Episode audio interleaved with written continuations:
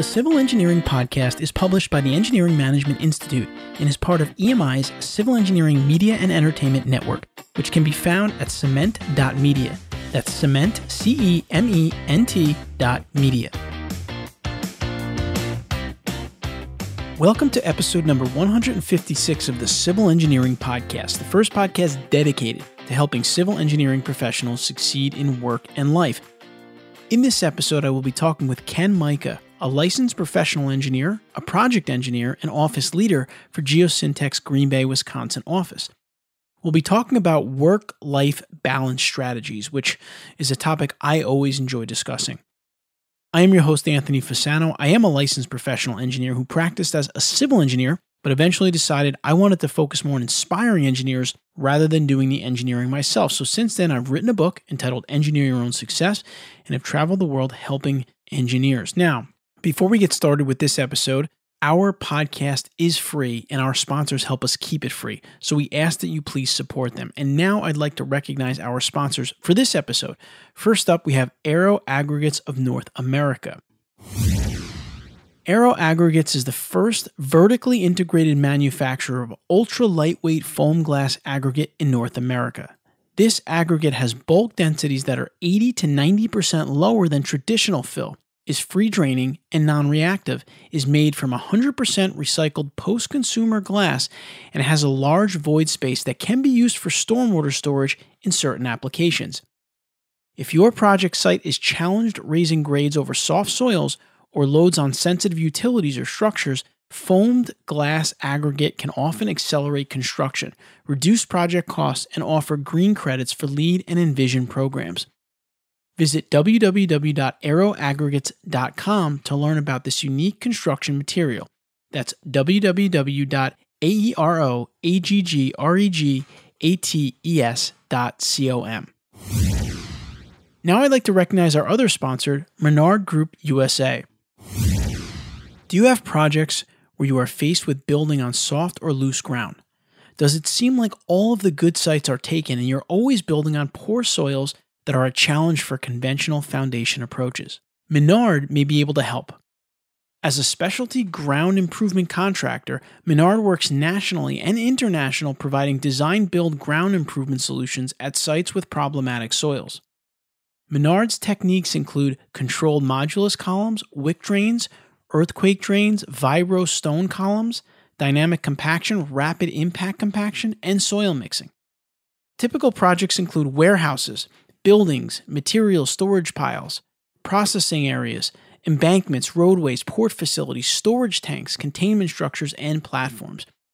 In many cases, ground improvement is less costly than traditional approaches such as removal and replacement or piling systems. Menard works closely with civil, structural, and geotechnical engineers to minimize foundation costs for wide ranges of soil conditions, structures types, and loading conditions. To learn more about Menard Group USA or for help on your next project, please visit www.menardgroupusa.com. That's www.menardgroup.com.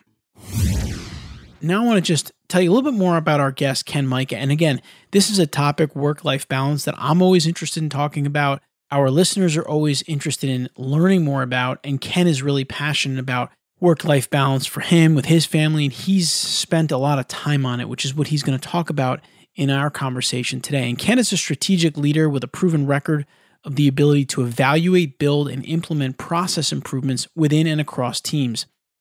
He has experience in field data collection in multiple media, experience with staffing and field resource allocation, remedial design and contractor procurement, construction management, and has the ability to build and maintain cooperative teaming relationship. Ken possesses over 10 years of professional experience in civil and environmental consulting, design and field engineering, construction management, construction quality assurance for environmental, energy, and municipal projects. We will include his full bio in the show notes of this episode, but he really does dive in to not only work life balance strategies, but how he's used them in his life with his job and his family life as well. It's time to dive into our civil engineering conversation of the week. Civil Engineering Podcast. Civil Engineering Podcast. All right, now I'd like to welcome on our guest for today's episode, Ken Mika. Ken is a project engineer and office leader for Geosyntec's Green Bay, Wisconsin office. Ken, welcome to the Civil Engineering Podcast. Thank you. I'm happy to be here. So, Ken, before we dive into the topic of work life balance, which is one that I think civil engineers are always interested in learning more about, tell me a little bit about what you do on a day to day basis as a civil engineer. On a day to day basis, uh, it can be a combination of things. Uh, I work on projects that are all over the United States, so I could be communicating with different uh, individuals, both internally and externally to my firm. At one point of the my time here, I was working on a project in Georgia and also in uh, Seattle, Washington at the same time. So definitely stretching the uh, United States. Besides that, I also am in charge of uh, leading this uh, Green Bay office. We're tasked with helping to bring in uh, new work. So a lot of business development, marketing. Uh, we just opened up in Green Bay within the last two years, and so we're still trying to get our name out there as a firm that can be used by a lot of the local, uh, private, and public uh, groups that are looking for assistance, and then also recruiting as well. Definitely bouncing around with different hats throughout the day, just trying to accomplish my many different tasks that I have going on, both externally for external clients, internal for clients, and then growing the office. So, what kind of services, like more specifically, do you guys offer? So, Geosyntec uh, provides uh, a breadth of services, whether it's uh, geotechnical, specialty geotechnical work, uh, specialty environmental work. My area of expertise is in site remediation, uh, brownfield redevelopment, as well as in situ stabilization, solidification, and contaminated sediments.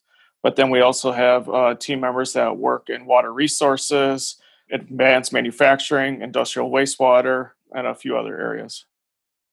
Multidisciplinary company, which I think has a lot of benefits to it, especially when you're doing business development. You kind of have more to offer and you can cross market a little bit. Let's jump into the topic that we asked Ken to come on and speak about, which is work life balance. And I know that over the past six to nine months, everyone has had different experiences depending on where they might be located in terms of how much they've worked at home, how much they've worked remotely, if their kids have been home with them. And, you know, so there's all types of things that have been going on. But generally speaking, Ken, I think a good place to start with this is just thinking about what work life balance means to someone. So, how do you think of work life balance or how do you define it?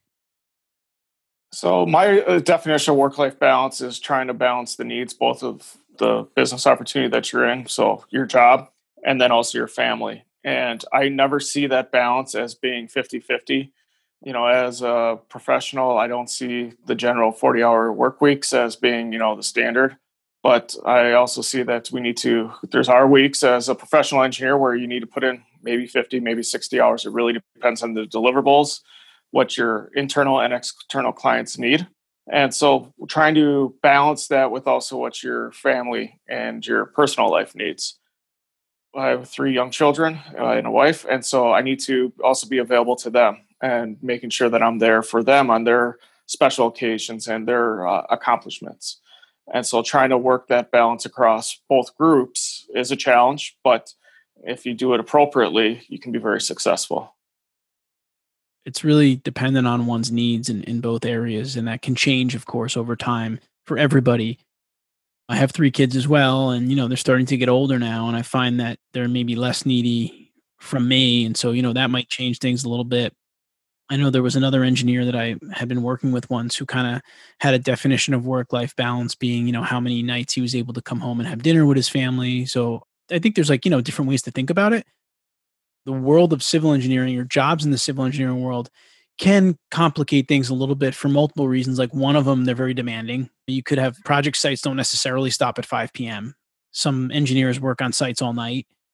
My wife is a civil engineer and she has a, uh, a government job. And some people think that that's just easier. You work typically shorter hours or less hours than people in private consulting. And then you go home and everything is great. But she still has projects that are stressful and she thinks about them at home. It's not turn on and turn off the switch. So I think it's different for everybody, which is why it is really important to create some kind of working definition that you kind of revisit from time to time. So a lot of civil engineering professionals need to travel for work, maybe less as of recently with the pandemic, but you know, typically you got to go to project sites, you got to travel, you got conferences, even with a schedule like that, how are you still able? How can one still incorporate kind of work life balance into a schedule like that?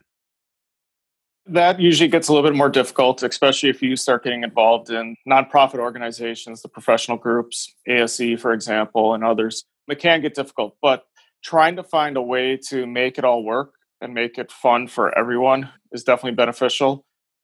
So, in the past, uh, for just traveling alone, early in my career, I spent the first two years on the road and where I was down in Florida and that's when I was dating my wife. And I would have her come down every couple of weeks to visit, or I'd come back to Wisconsin to visit her. And so we tried to make it work where we were bouncing back and forth as much as we could.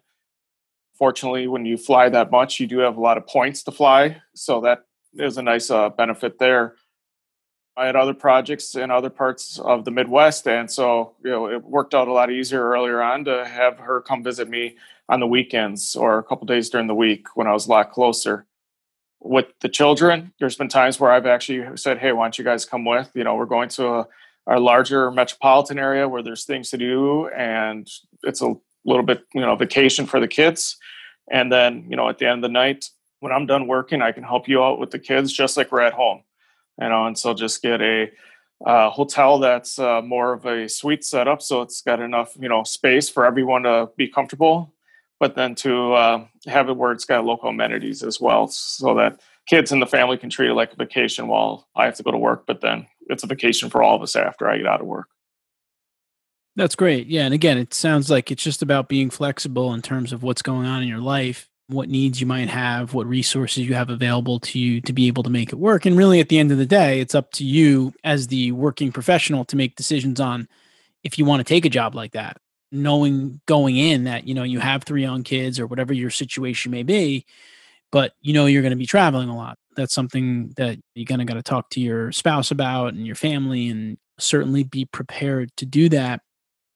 Another question, Ken, or, or topic, I guess, to, to dive into a little bit is, I think maybe being like clear and transparent, communicating with your supervisor if there's like important dates that are up ahead in the future where you want to take off. Do you find that like planning ahead of time can be helpful with the balance?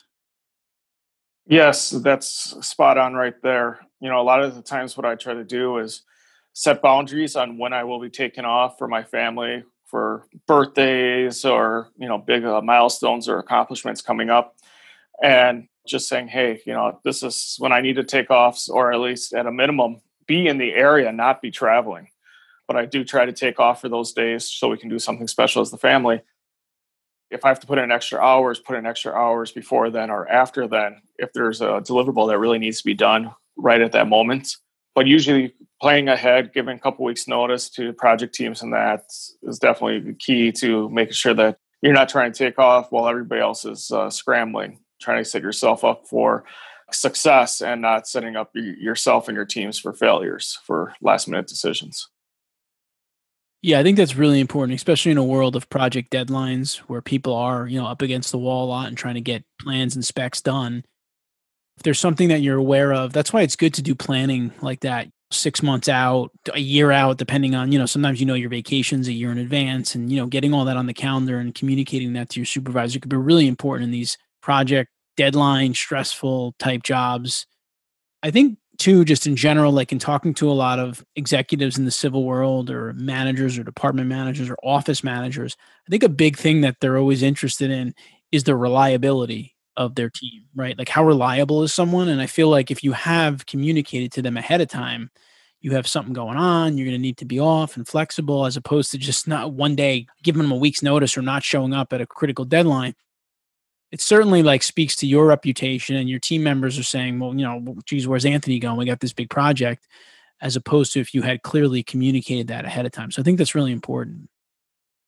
I would agree. And then the other thing too, what I've noticed that uh, supervisors and leaders in the firm will really appreciate is if you can delegate some of that work to somebody that's uh, below you on their career path so that you can actually, especially on the consulting side, keep the uh, cost down for doing the work but then also start also help bring and train people up because I've noticed that there's a lot of times where engineers like to do more of the work themselves to be in more control, but you know we still need to delegate down as much as possible. And usually, when you can delegate down, that just does a lot much more for just your career, but also another person's in the, uh, career as well, and trying to bring them along. So trying to work that into uh, your work life balance actually can pay off. We have an entire course at EMI that we teach on delegation for engineers because, like you say, Ken, it's not easy because we start off our careers in the details and then all of a sudden one day we're expected to get rid of the details and give them to someone else, which isn't always you know natural or comfortable. But I do tell people that all the time. If you're really struggling with your time management, productivity, or work life balance, you should take a look at all the tasks you're working on and see if there's any that you can kind of shed to other people if it makes sense and if you have someone available to help you with that. Going into the next topic here is I know that you like to really pay attention to your kind of your daily tasks and your productivity to help you with work life balance. Talk a little bit about task management and how it relates to work life balance. So for task management, I like to, depending on the morning, I try to do it at least once a day, but if not, at a minimum of once per week.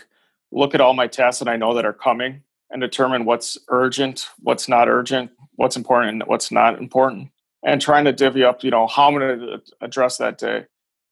So on the consulting side, time is money. You got to bill as many hours as you can, and so just trying to take care of billable work right off the bat in that day.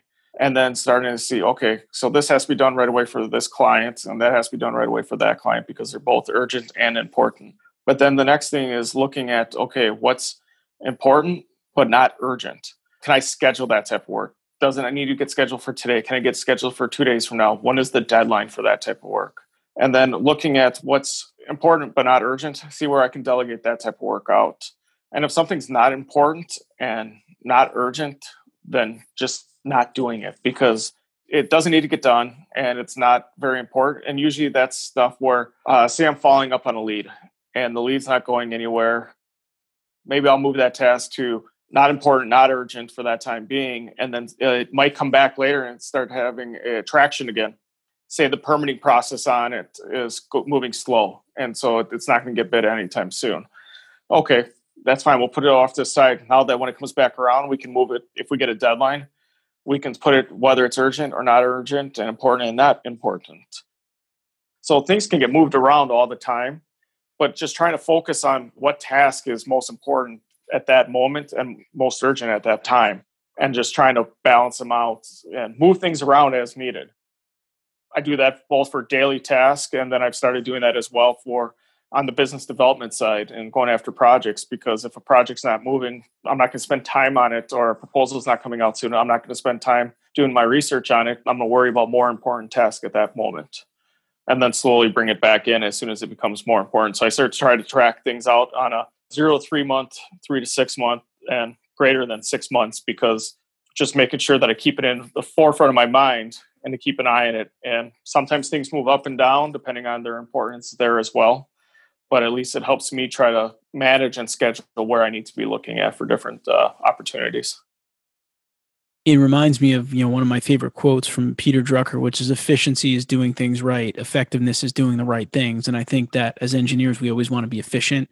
We always want to be doing stuff and checking off a list, but sometimes we forget to prioritize these things which is kind of like Ken walked us through. And, and I do a very similar process. I use something called the 80 20 chart, very similar. It's got low effort, high impact, high effort, similar ideas. And it's really helpful in making sure I focus on the high impact tasks and what I find with work life balance, which I think is really important to note in this part of our conversation, is a lot of times like people create their own stress, like in their heads about like, this is really important. I got to get this done. But if you step back and you have some kind of process for filtering the tasks, as you just suggested, you might realize that it's really not that important. It could go next week and you won't even notice the difference. I think it's really important to give yourself a process for that because you might just be creating your own stress when you don't really need to. I would totally agree with that. And even just trying to take time off, I know a lot of individuals don't like to take time off because like, oh, I got emails coming in left and right. And I look at half the emails coming in and I ask myself, does this need to get replied to right away? Or can we just wait on it and let it go? A lot of times, most emails, if you let them go a day or two and don't need to jump on them right away, the situation takes care of itself because a lot of times we tend to start using email as our way to correspond with each other instead of picking up the phone. And a lot of times, you know, we tend to lose some information through emails. And so it's even just better just to pick up the phone. And so I try to have a rule for myself as well that before I send the email out, is this going to cause uh, what I would call spam to that individual? Because is this going to make more work for me and that individual? How are we using this medium to communicate? And that also helps too with work life balance by trying to limit the amount of emails that I'm sending out and bringing back onto myself. The key takeaway there for everyone is just be really kind of aggressive in terms of filtering out or prioritizing what you have on your plate because you may realize that only half of it's important and half of it can wait or half of it can get delegated or half of it can go away and that will reduce your stress levels and that will effectively help work life balance. And it was really just a function of making sure you're focused on the right thing. So i think that that's something that's really worth considering. Ken another thing i know that you're a big proponent of is when you're working on a big project and you've completed the project you know allowing some downtime or some ability like recovery time afterwards. Can you talk about that a little bit? Yeah, so if I see uh, like a big proposal, a big project coming up, and I know that the RFP or the deliverables due by a certain date, I'll look at what the next week or so is going to look like to see if, okay, do I have a lot going on that following week or not? Otherwise, I'll take a day or two off just to decompress and spend more time with the family just because I've probably just put in a lot of late nights. And so it's just trying to remind them that, yes, I still care about them. yes, I'm still here. And so just trying to look at that out. Sometimes it doesn't work out where it might be like two or three weeks later, or if the deliverable deadline changes and gets pushed a week or two, or the RFP gets response gets pushed a week or two, then I'll try to adjust as much as possible. But just trying to factor that in, it does help a lot with you know just mental clarity. Yeah, that's great. And again, it stems back to planning. I mean, if you're looking ahead at things like that and you're planning accordingly, it's going to allow you to try to create more of that balance because you're going to know that you would have already accounted for that week after when you maybe you're feeling a little burned out you're going to recover you're going to recruit you're going to spend some time with your family and then you know you get back into your flow of things. I think work life balance or any kind of balance in your life is definitely contingent upon planning and thinking ahead for sure. Let's talk a little bit about how establishing a good reputation what people think of you in terms of a professional can help you in terms of your work life balance so I would say the first step is to always come through and, you know, if somebody's expecting something from you, always try to give 100% on that and also meet the deadline and come in under cost. If you're not going to be able to meet the deadline or you're seeing yourself going to be going over the total cost, communicate right away. Communication is key because uh, people don't enjoy surprises, especially those types of surprises. So just trying to communicate up front as much as possible the other thing is, especially early on in your career, when you're still trying to get your footing in at your company and in your career in general, be up for anything. There's been numerous occasions where I was like, I don't know if I'm going to enjoy this assignment, but I still took it and I actually really enjoyed it. And now I'm looking for more and more of those types of projects because it's actually an area that I really enjoy. So being open to different opportunities and different projects is key also if you're being asked to say travel to a site last minute on a sunday where you're going to lose your sunday and you can be in the field all week unless there's a real big reason why you can't do it because of something or if it's just more of an inconvenience i'd say just deal with the inconvenience and go because that might be a huge opportunity that you'd miss out on. And those are the types of opportunities that people like to see from younger engineers because eventually and this is where here at Geosyntec we talk about you know working with your internal clients. You know as you keep working with your internal clients and you keep helping them out they'll keep providing you more work and helping you out stay busy. And so that's where you build up those relationships and you become depending on how that relation builds as their go-to person. And as you continue to build that as the go-to person and your career keeps progressing that's how you start moving out of the field because you're getting years of experience your billing rate goes up and a client doesn't want to pay that much money for you to sit in the field full time, that's a good way to work yourself more into the office to get more responsibilities and to make that reputation. This is a really important point. I mean, I think your reputation that you build in your career is kind of like you're building up credit with people. Like, for example, your supervisor. So if you're always working hard, you're there, you're delivering, one day you can't be there, you have something that you've scheduled with your family, they're going to be totally cool with that because they know that when you're here, you're 100 miles an hour, you're getting everything done, you do everything that they need, and you're you're delivering. On the flip side, if you're not dependable or reliable, kind of like we talked about before, and you do something like that, it's going to be like, oh, just another time that he's not here, he's not available, or whatever the case may be. And you're building up not a good reputation for yourself. And that is really important. And the internal client thing is a really good thing too. For those of you not maybe uh, familiar with the term, I know I worked for a multidisciplinary civil firm. So when that happens, you do have what's kind of called internal client. So if I have a geotechnical department and they have to produce a report for me, even though we're in the same company, they essentially got to produce something for me. I'm like an internal client to them. And, and that again builds their reputation. If they tell me that they're going to get the report to me by Friday and I tell the client I'm going to turn around for them and I don't get it, they're kind of failing me. And then again, that affects like how I look at them. And that affects, you know, I think kind of the credit or the reputation, or the credibility that you have with people. And I think that that is important, especially when you want to have other benefits like being able to take off and like be able to, to be a little flexible. I know for me, I made an effort to be very reliable. And then when I went to graduate school, I was able to ask my supervisor, could I leave early one day every week for the semester so I could take two classes and not have to go two nights a week? And we were able to work something out. So that is very, very important. I think all of these points, you can go through these, of course, and kind of extract the ones that'll be most helpful for you. And Ken, it sounds like just from our conversation and some of the the uh, talking points that we went through beforehand, it's just important that like work life balance needs to be on your mind at all times to help you to maintain it. Would you kind of agree about that?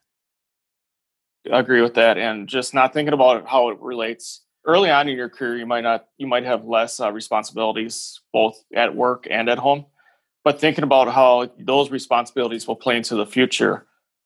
If you're early in your career and you don't have a family yet, understanding, hey, well, if I don't have a family yet right now, maybe I could put a little bit more time in to help myself in the future to give which will help my work life balance then because what you do currently does eventually play out to where you will be in the future and so i'm definitely a true believer in that and then as you continue to make your reputation it is a lot easier to take your time off or have a, a, flexible work schedule. You know, now with COVID, flexible work schedules are pretty much the norm because of parents having to do work at home while having their kids learn virtually at home. But prior to that, you know, you had to demonstrate at most firms that you could handle a flexible schedule. And by doing that, you had to show that you would still be able to get your work done on time and still meet all your uh, requirements as an employee of the firm and also be available for correspondence, whether by cell phone or email. Eventually, we will be back to some normalcies that were pre COVID. And so eventually that we'll probably see a little bit less of the work life balance uh, or say the flexible work schedule but we'll still need to ha- maintain that work life balance i think what ken said there a moment ago is a really important thing to highlight which is basically everything that you do in your career adds up right? So the stuff you do right when you graduate is going to help you in 20 years in some way shape or form. I have a 14 year old daughter who's in high school and you know during the pandemic she was kind of getting bored and she's like you know what? I think i want to learn sign language. So i don't know i signed her up for a course online. She took it. She did great. She's taking the second level. And i told her like all these things you're doing you're going to build a resume you're going to go to college and all this stuff matters and so i always think that that's an important thing for people to think about is that everything that you're doing in your career can be leveraged in some way shape or form later whether it's just from the skills you learn from it or from the reputation or the resume or whatever the case may be so I do think that's important. We're going to jump into our next segment here in a moment and put Ken on the civil engineering hot seat to wrap it up. But I just want to kind of recap this quickly our talk on work life balance. I think the big thing here was flexibility and really paying attention to the needs of yourself, your you know your career and your family. You kind of have to look at all of them because they change throughout the course of your life and your career for whatever reason, whether you're in the middle of a pandemic and you have to be home with your kids or you're going to grad school or you're getting married or whatever the case may be, they're constantly going to change. So work life balance is really a different thing for every individual, but it is something that you kind of need to have a focus on and kind of be flexible to throughout your career. And if you do that and you plan ahead, there are certainly ways that, uh, as Ken talked about, that you'll be able to keep it going throughout your career, depending on your situation. So, with that, stick around with us. We're going to come back in a minute and we're going to put Ken on the hot seat. Civil Engineering Podcast. Civil Engineering Podcast. All right, now it's time for our civil engineering hot seat segment with Ken. But before we jump in, I'd like to recognize our other sponsor for this episode, ACI. Are you a member of the American Concrete Institute? ACI is a worldwide community of 30,000 professionals, educators, and students in more than 100 countries. The premier global community dedicated to the best use of concrete. ACI members push the concrete industry further, adapting to new technology, investing in their careers, and dedicated to improving concrete design, materials, and construction. You don't have to be an ACI member to work in the concrete industry, but if you wanted to exceed expectations in it, there's no better place to be. Whether you're a student just starting out or have years under your belt, ACI membership ensures that no matter what changes the world brings, you will be prepared to thrive, and your life's work will last for generations. Right now, ACI is offering a $30 discount on new individual and young professional memberships. Student memberships are free. Join ACI today at concrete.org forward slash podcast 30. That's C O N C R E T E dot O R G forward slash P O D C A S T 30. All right, we're back with Ken Mika, civil engineer. Ken's out in Green Bay, Wisconsin, and we talked a lot about work life balance. And now it's time to put Ken on the civil engineering hot seat. Ken, you ready? Yes.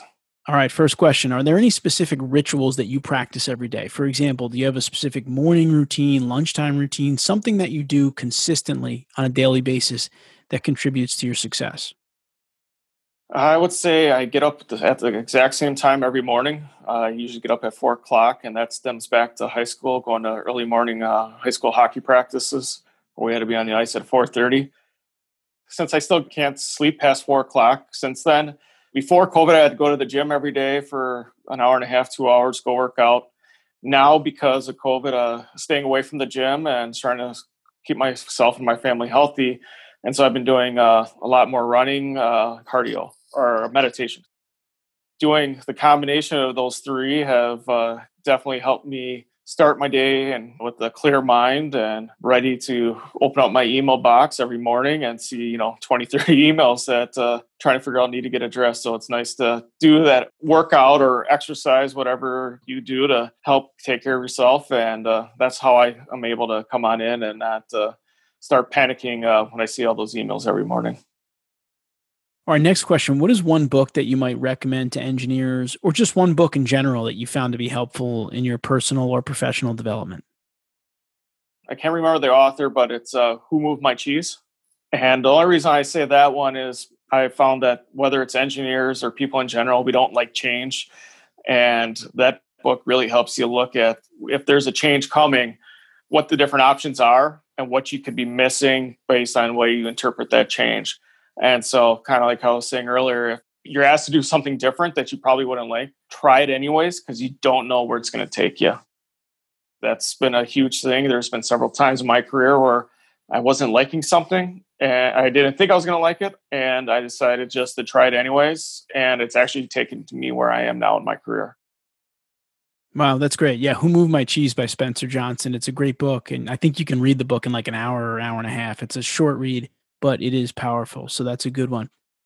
Next question Thinking back on your managers in your career, you don't have to name names, but just in general, if you think about some of your favorite managers or your favorite manager, what made them your favorite? There's been a couple of managers I can, I can think of, and the traits that they all showed was the openness to listening and just digesting first and not uh, jumping to conclusions right off the bat and then walking through the conversations that we were having and them either saying yeah you know that sounds great or what if you thought about this? or what if you thought about that? So they were the type that allowed you that you know either reinforced you or they would ask you questions when they wanted you to learn something. And the, instead of just telling you what you should have done it was asking you to figure out almost on your own, even though they were asking the right questions to help you figure it out on your own. So, you know, a lot of people don't like being told what to do. It, the way that they were able to tell you what to do through asking questions was very powerful.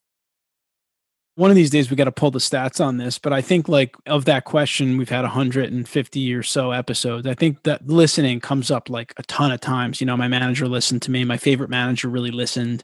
And so that there's definitely something there when you hear that many people say that, how important that is to working professionals to be heard, essentially. So it's good to hear you say that. All right, Ken, we've got one last question for you. We call it the civil engineering career elevator advice question. If you got into an elevator with a civil engineer and you had about 30 to 40 seconds with him or her and had to give him or her career advice in that short period of time, what would you say to them? Early on your career, just put your time in because it pays off in the long run. There'll be long weeks, long days, but it pays off. I remember your first several years of my career, I was working six days a week on a construction site, 12, 14 hour days. And I could tell you that I couldn't really tell you the last time I've had that in over consecutive weeks. You know, every once in a while I'll get a 60 hour or 70 hour week, but those are few and far between. So getting your work in now, early on in your career, will pay off for later on. It matters most when you have a, a partner and a family. Yeah, that's great. And again, that goes back to kind of what Ken's kind of running theme of this episode, which is, you know, planning ahead, building your credit, building your reputation, building your credibility, all these things can help you to have more freedom and flexibility later on in your career. But it really starts from the beginning. And that's something that you really need to be aware of. And if you're at the beginning of your career, great. If you're not, you should share maybe that lesson with some of the people that you work with or some of the, the interns or the younger uh, professionals in your firm, because I think you'll really help them if you share that message with them. Well, Ken, listen, it was great to have you on. I'm really glad you took some time out of your day to, to help and to share some wisdom on work life balance, which is something that's really important, especially in today's world, to all CE professionals. And just thanks so much for taking the time. No, thank you. Greatly appreciated being on the podcast today. I really hope that you enjoyed the episode today with Ken. I, I truly am passionate about work life balance, as is Ken. And that's why I like to have an episode on a topic like this from time to time because I know even with us being home and remote, it still doesn't necessarily mean that we're achieving work life balance. And I still think you need to define what that means to you and try to put some certain rules in place to achieve it. I really do hope that you found this to be helpful. A couple things I want to remind you about is we do have our engineering management accelerator people skills course. We have another session coming up in November. Whether it's something that you want to jump in on yourself or your company wants to enroll some people in, we do have a level one course that could be taken for soon to be or younger or inexperienced project managers or people managers, as well as our level two course for experienced managers that focuses more on topics like delegation and engagement and conflict resolution. You can check all that out at engineeringmanagementaccelerator.com. And please remember that you can find the show notes for this episode at civilengineeringpodcast.com and look for episode number 156 there you will find a summary of the key points discussed in today's episode, as well as links to any of the resources, websites, or books that Ken and I discussed during the episode. And until next time, I wish you the best in all of your civil engineering career endeavors. The Civil Engineering Podcast is published by the Engineering Management Institute and is part of EMI's Civil Engineering Media and Entertainment Network. The opinions on the show are those of the hosts and guests, not their employers. For information on EMI's people and project management skills training programs for civil engineering professionals, visit engineeringmanagementinstitute.org.